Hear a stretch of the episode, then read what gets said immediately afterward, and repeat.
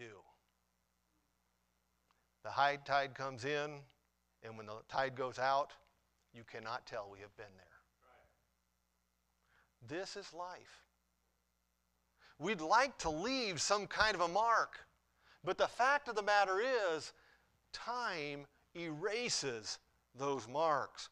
Our traces are all slowly erased. Even when men work together on things like the pyramids or the Great Wall of China or the pyramids down there in Mexico, all of these things, even those things, their use and even the structures are lost over time. It's a simple fact. No man leaves permanent marks on the earth. Time erases all of them. However, that's not entirely true. There are two men who left permanent marks.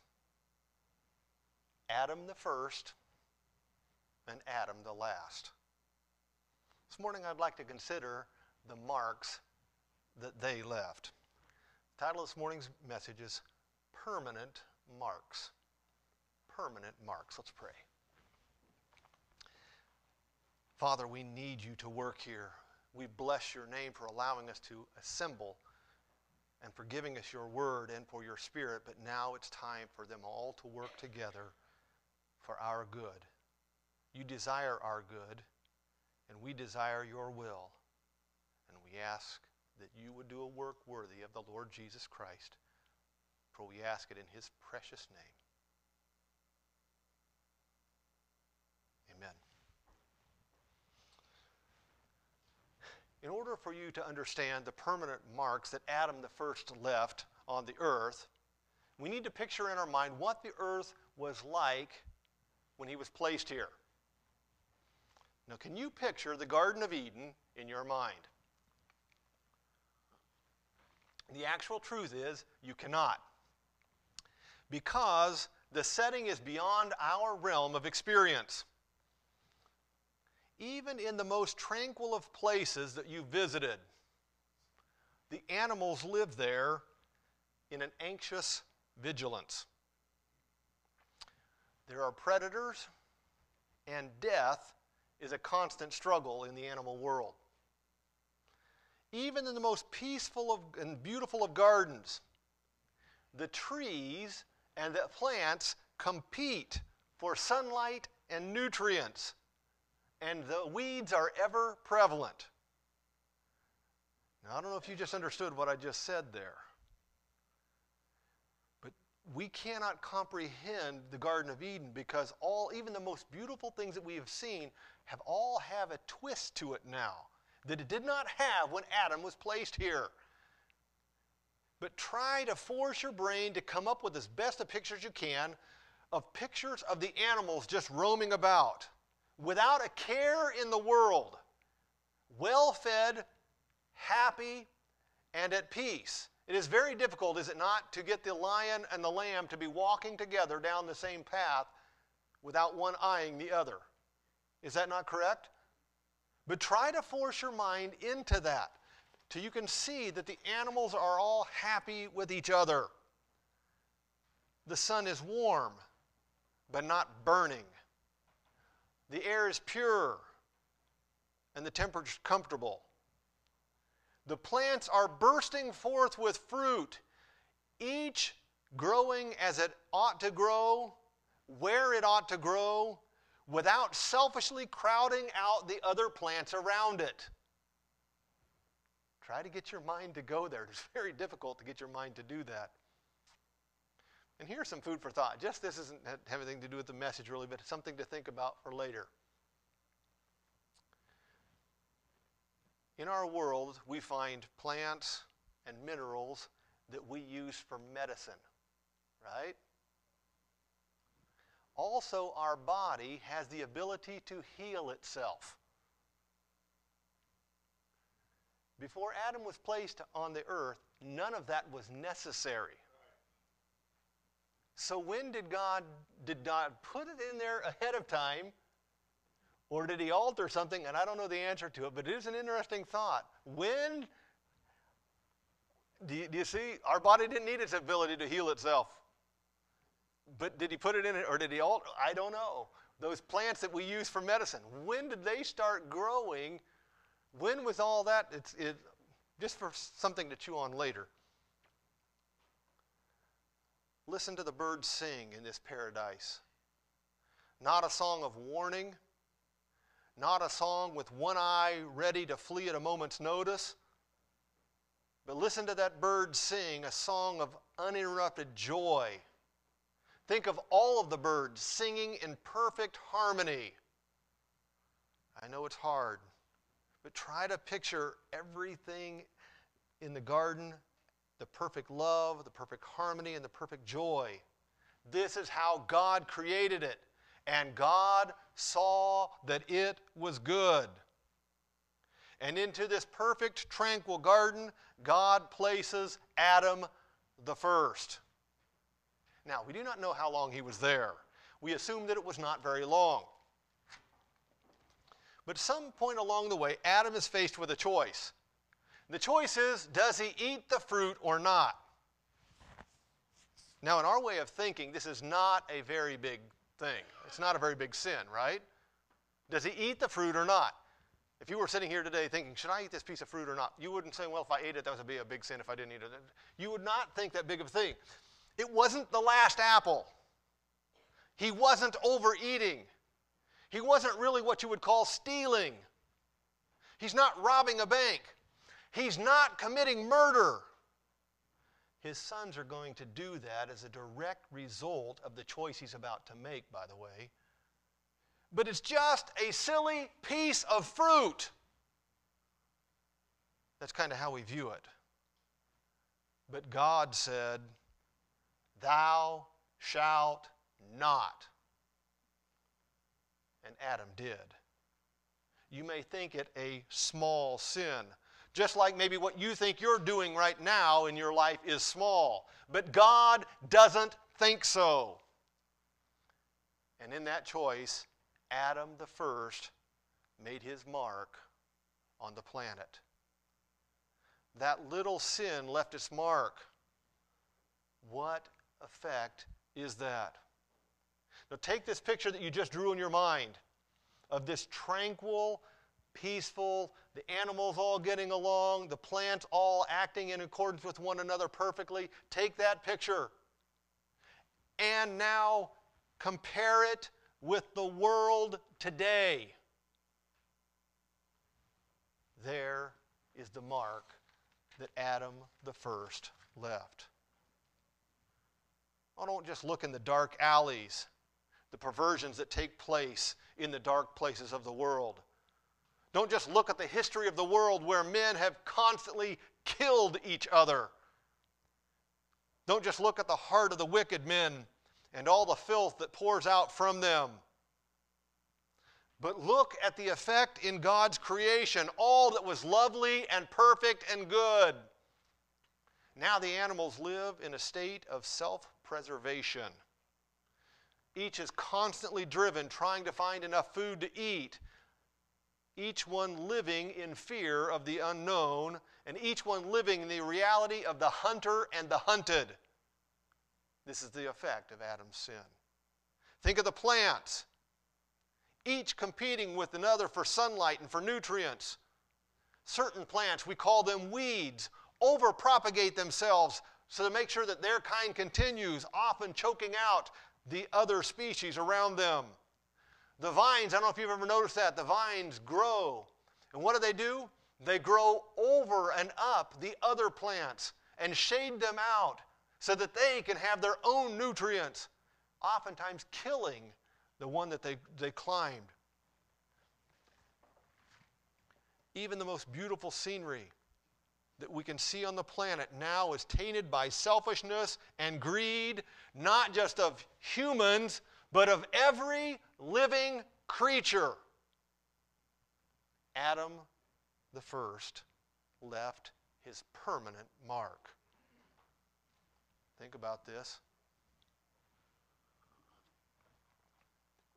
every drop of sweat that has run down the human brow, every struggle to make ends meet, every splinter, every thorn, every cut, every injury, every cry of pain from a mother giving birth to a child, every tear that ever ran down a face, every fear and every sorrow are a direct result of Adam's small sin.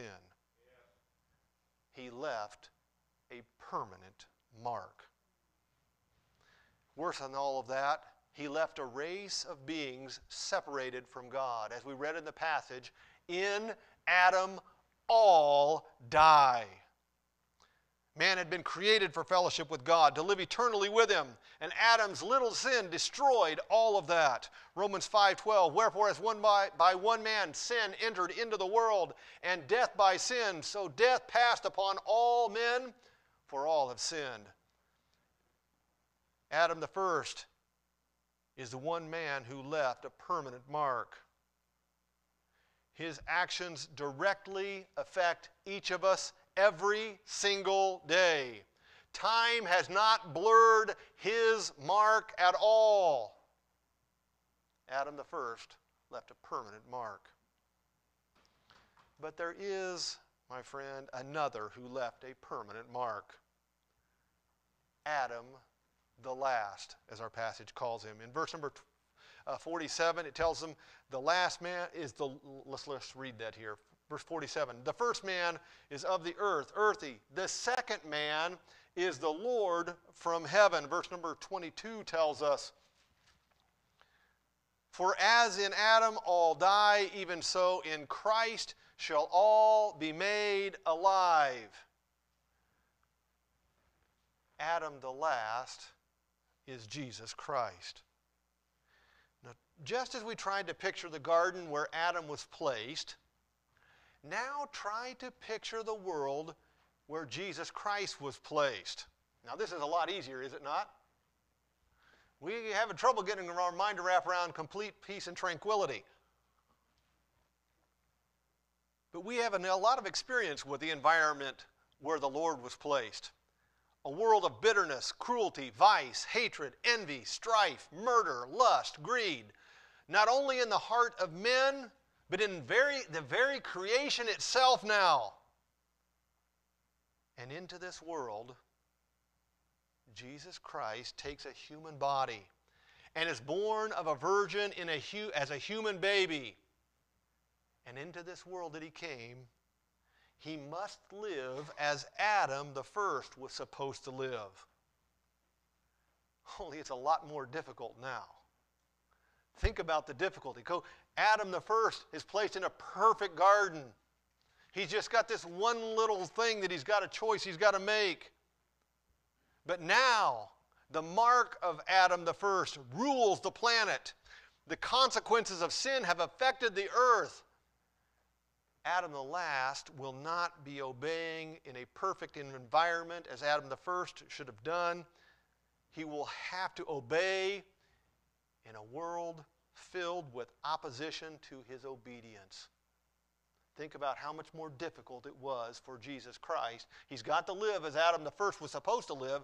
Just think how much more difficult it would be put in the condition he was put into. But I am happy to tell you this morning that he did just that. Yeah. Hebrews 4:15. For we have not an high priest which cannot be touched with the feeling of our infirmities, but was in all points tempted like as we are, yet without sin. Hebrews 2:9. But we see Jesus, who was made a little lower than the angels for the suffering of death, crowned with glory and honor, that he by the grace of God should taste death for every man. For it became him, for whom all things and by whom are all things, in the bringing many sons unto glory, to make the captain of their salvation perfect through suffering. Adam the last lived as Adam the first should have. Only he did it under much more trying circumstances. He did it perfectly that he might die to redeem the race of Adam the first. Romans 5:19, for as by one man's disobedience many were made sinners, so by the obedience of one shall many be made righteous. Adam the last, which is Jesus Christ, left a permanent mark. What it means is his life has a direct impact on your existence. Now try to really think here, because I've been afraid this whole time that you will not get where we're trying to go. So get your brain in gear here. Let's see if we can get this a hold of it. Think of the world as it was before Adam got here. Perfect, right? Adam comes, he leaves his mark. What effect does that have in your day today? The effect of Adam the first on your world is unbelievable. Everywhere you turn, you run into the effects of Adam the first. The world is a terrible mess. Yes. Jesus Christ, Adam the last, came into that world, and his mark does the exact same thing. It affects you just as much as that. Every single piece of your life is affected by the marks of Adam the last. You must get a hold of that. It's not just that he died on the cross. He came and left a mark that affects every single piece of your existence.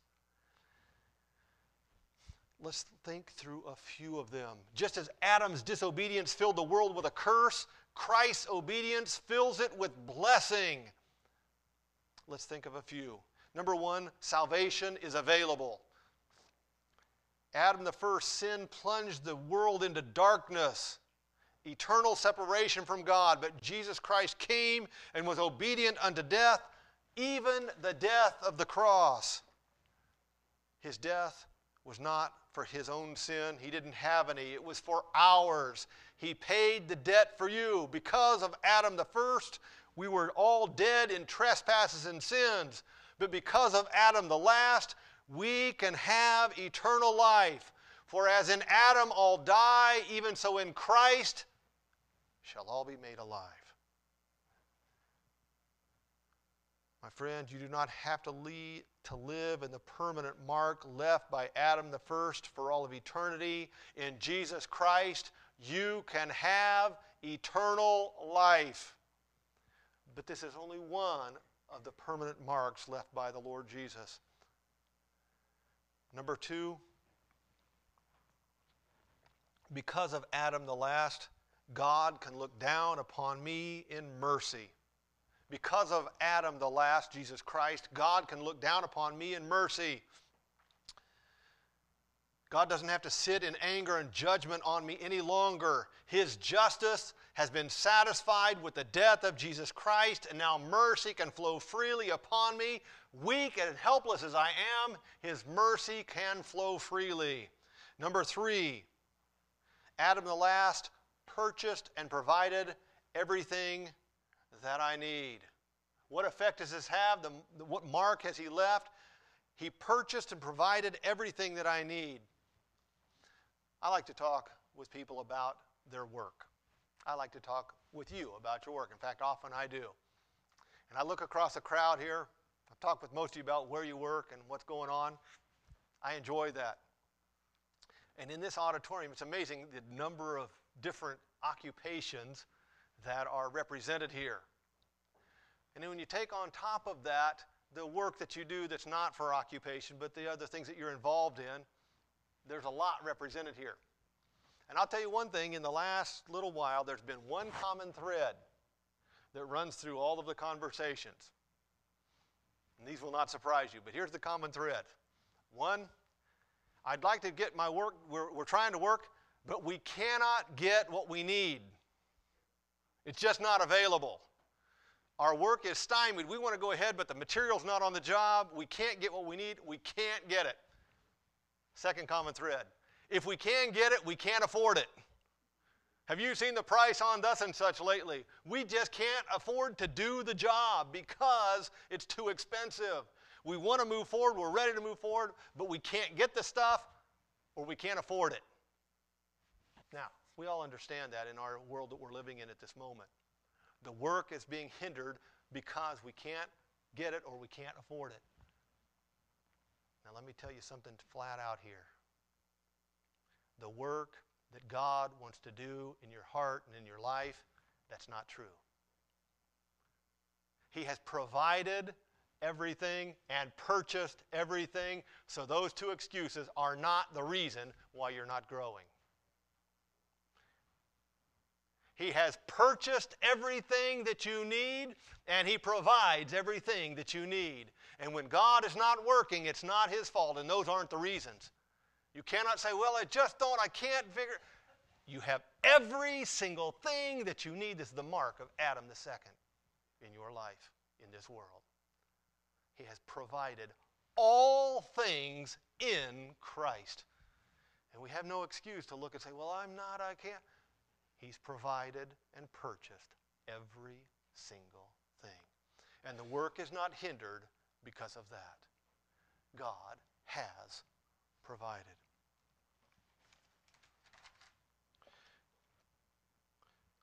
Adam the first left us drinking from an empty bottle.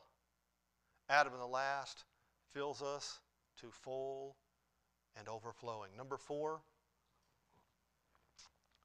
I am no longer a slave to the world, the flesh, and the devil. What marks did the last Adam leave? Adam the last on this planet. I am no longer a slave to the world, the flesh, and the devil. You know, slavery is a bad thing. It was bad when the Jews were slaves in Egypt. It was bad when we had slaves in the South. It's bad. Slavery is bad, no doubt about that. But slavery to the world, the flesh, and the devil is the worst condition that a human being can find himself in. Slavery to the world, the flesh, and the devil is the worst condition. This is what Adam the first did for us. He had us all born into slavery to sin. The mark he left upon us was slavery to the world, the flesh, and the devil. An evil taskmaster, cruel to the utmost, dominating our lives, making our lives miserable. There's one thing about slavery. You don't get out of it on your own. A greater power has to set you free. And my friend, this is what Adam the last did for us. He is that greater power that sets us free. We are no longer captive. We are no longer slaves. Sin shall not have dominion over you. If the Son shall make you free, you shall be free indeed. This is the permanent mark left by Adam the last. Just as Adam the first left us in bondage to sin and death, Adam the last has set us free. Now, I probably haven't told you anything you don't know. But now let's take this truth full circle here. Okay, let's try to get your brain to understand. We have Adam the first. We know what that did to us. The permanent mark that affects us negatively every single moment of our lives. We have Adam the last, Jesus Christ, who came and left a permanent mark, and that brings a positive blessing to us on every single area of our life. Now, with that clearly in mind, while it is true that no man leaves a permanent mark on the planet, that time eventually will work good or bad into oblivion, that's true. But man does leave his mark on the planet. No man passes through without leaving marks. The question is not really if he's going to leave marks on this planet, but what kind of marks is he going to leave? And here's the reality. There's only two kind of marks you can leave on this planet. The marks of Adam the first or the marks of Adam the last. If you can let that sink in, that is very helpful. Every moment of every day, you are leaving one of two marks on this planet in your world. Marks of Adam the first or the marks of Adam the last. Now think about what that means. You say, oh, but it's just a little sin. I sat contemplating this. Had Adam known that the eating of that piece of fruit, the direct result would that his oldest boy would murder his second boy, would he have eaten that fruit? He was in a tough spot. There's no doubt he had to make choices here. Had he known that, if Adam the first could look at the world today, knowing what he came from, where he was placed, and he could look at the world today and say, that was just a little apple. There was more on the tree. I wasn't going to affect anybody else. He would not say it was a little deal. And just because you cannot see the end result of your little sin doesn't mean that it's not leaving very definite marks. Yes. You are either leaving the marks of Adam the first or Adam the last. You are always leaving marks of Adam the first or Adam the last. You say, well, how do we know the difference? The choice isn't whether or not you're going to leave marks. You're going to leave them. You have to decide which Adam's marks to leave. Every moment of every day, you're leaving the marks on the lives around you. If you walk in the flesh, you are leaving the marks of Adam the first. If you walk in the Spirit, you are leaving the marks of Adam the last. Too often we downplay the works of the flesh. It's no big deal. It's not the last apple. I do live in this garden, so it's got to be partly okay. There's a lot worse things I could do. My motive is at least sounds good. I'm not hurting anyone. But my friend, when you choose to disobey God, you're choosing the path of Adam the first. And what does not seem like big things, it's just this little apple. It is a big deal. You don't see the harm. You may not anticipate the consequences. But when you choose to disobey, you are leaving on this earth the marks of Adam the last. Sorry, Adam the first. But in a supreme act of grace, in a supreme act of God's abounding goodness, do you realize that you can, on this planet, leave the marks of Jesus Christ? You can leave the marks of Adam the last on the world around you. When we choose to walk in the Spirit, when we are conformed to the image of Jesus Christ, the marks that we leave on the situations and the people around us are marks of Jesus Christ. Now think about the difference in the world. The choice that Adam the first and the outcome of that, the marks of the choices that Adam the last made. And when you think about the marks that you're going to leave on this planet, granted, they're not going to last hundreds and thousands of years. Time's going to erase them.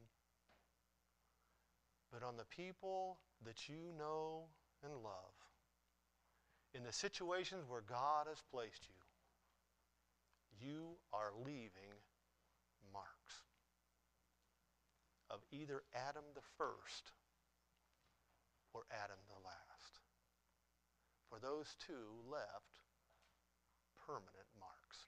Let's pray.